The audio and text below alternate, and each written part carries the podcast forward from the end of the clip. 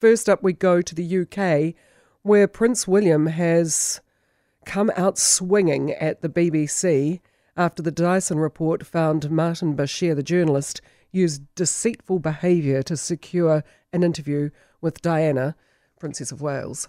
I would like to thank Lord Dyson and his team for the report. It is welcome that the BBC accepts Lord Dyson's findings in full, which are extremely concerning. That BBC employees lied and used fake documents to obtain the interview with my mother, made lurid and false claims about the royal family, which played on her fears and fueled paranoia, displayed woeful incompetence when investigating complaints and concerns about the programme, and were evasive in their reporting to the media and covered up what they knew from their internal investigation. It is my view that the deceitful way the interview was obtained substantially influenced what my mother said. The interview was a major contribution to making my parents' relationship worse and has since hurt countless others.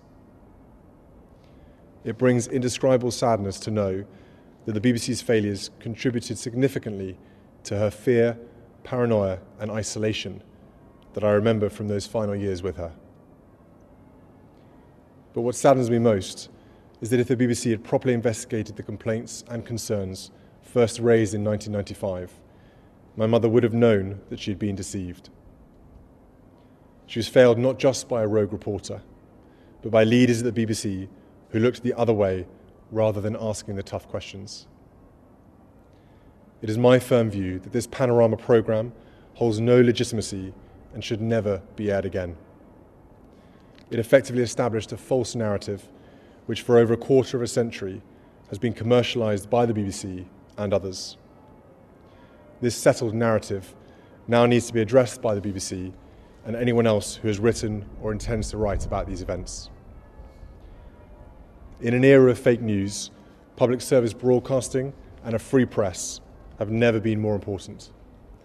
These failings, identified by investigative journalists, not only let my mother down and my family down, they let the public down too. That was Prince William responding to the Dyson report and the findings that Martin Bashir, the journalist, used deceitful behaviour. Enda Brady, our UK correspondent, crikey, I haven't heard such a forceful statement from a royal ever, I don't think. Honestly, Kerry, bombshell uh, tonight. That's literally just been broadcast here in the last few minutes, and it is astonishing stuff. I've got a statement in now from Prince Harry, um, statement on behalf of the Duke of Sussex. It reads Our mother was an incredible woman who dedicated her life to service. She was resilient, brave, and unquestionably honest. The ripple effect of a culture of exploitation and unethical practices ultimately took her life. That's Harry's statement uh, just in the last couple of minutes as well. So I think tonight is a moment here that Harry and William Charles Spencer, their uncle, and anyone who was close to Diana has been waiting a quarter of a century for vindic- vindication, vindication really of um, what Charles Spencer alleged, you know, wrongdoing by Bashir to get the interview, the forgery of the bank statements, malpractice, unethical means. Um, Bashir's reputation and career is now in shreds. And the BBC, I mean, Prince William has just absolutely excoriated them. Well, you can't really blame him, can you? And you know, when you when you look at every survey that asks how how well you trust a profession, the media is always languishing at the bottom with the politicians, and there's a reason for that. You know, stories like this do nothing to help the media's credibility in the eyes of the public. No, you're right, Kerry. But let's be honest here. And, and William uh, used the phrase "rogue reporter." The problem here is who were his managers? Mm. Who were the leaders at the BBC? Because if I had been a relatively unknown reporter, and that's what Martin Bashir was in that's 1995, right. Hmm. nobody mm. had heard of this guy. He suddenly walks into the BBC newsroom and says, Oh, need a camera next week. I've got an interview with Diana. She's going to sit down and spill her heart out to me and the nation, and it's going to be the most watched interview in BBC history. 23 million people watched that programme. Yeah. You would have thought a boss somewhere would have said, hang on, who's this guy? Where has he got this from? How has this happened?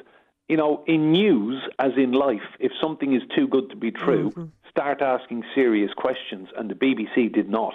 And unbelievably, Bashir is saying, oh, yes, SOS shouldn't have done the fake bank statements, but nonetheless, this saddening that this single issue has been allowed to overshadow the princess's brave decision to tell her story.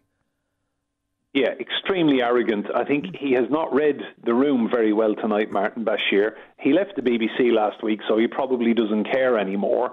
But make no mistake, William and Harry tonight have they have defended their mother, and I think this will the, the fallout from this will be absolutely seismic for the BBC. And you know, just to address what you said about journalists and, and broadcasters and the media, I've never in 28 years working as a reporter, from local newspapers in Ireland to Sky News across the world, I've never had anyone ring me up after an interview ever complaining about how it was obtained, how it was done, uh, the, you know, questions that were asked. You want to leave an interviewee having had their say mm. and you've behaved ethically and properly and professionally, and maybe you'll interview them again. Yeah. And I just find it staggering that he has done this and basically blagged his way for a quarter of a century, hoping this wouldn't come out.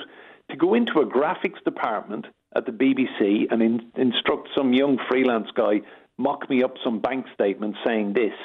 And, and the guy yeah. went and did it because he thought it was for filming purposes. And to then take them and show them to Diana and her brother, purporting, you know, making out that you've got rats in your camp and people are taking money from the media. You know, as William said in that statement, this fed into her sense of betrayal and paranoia and fear that she was being spied on and she couldn't trust anyone. And of course, mm. when she goes and does the interview, then she lets rip.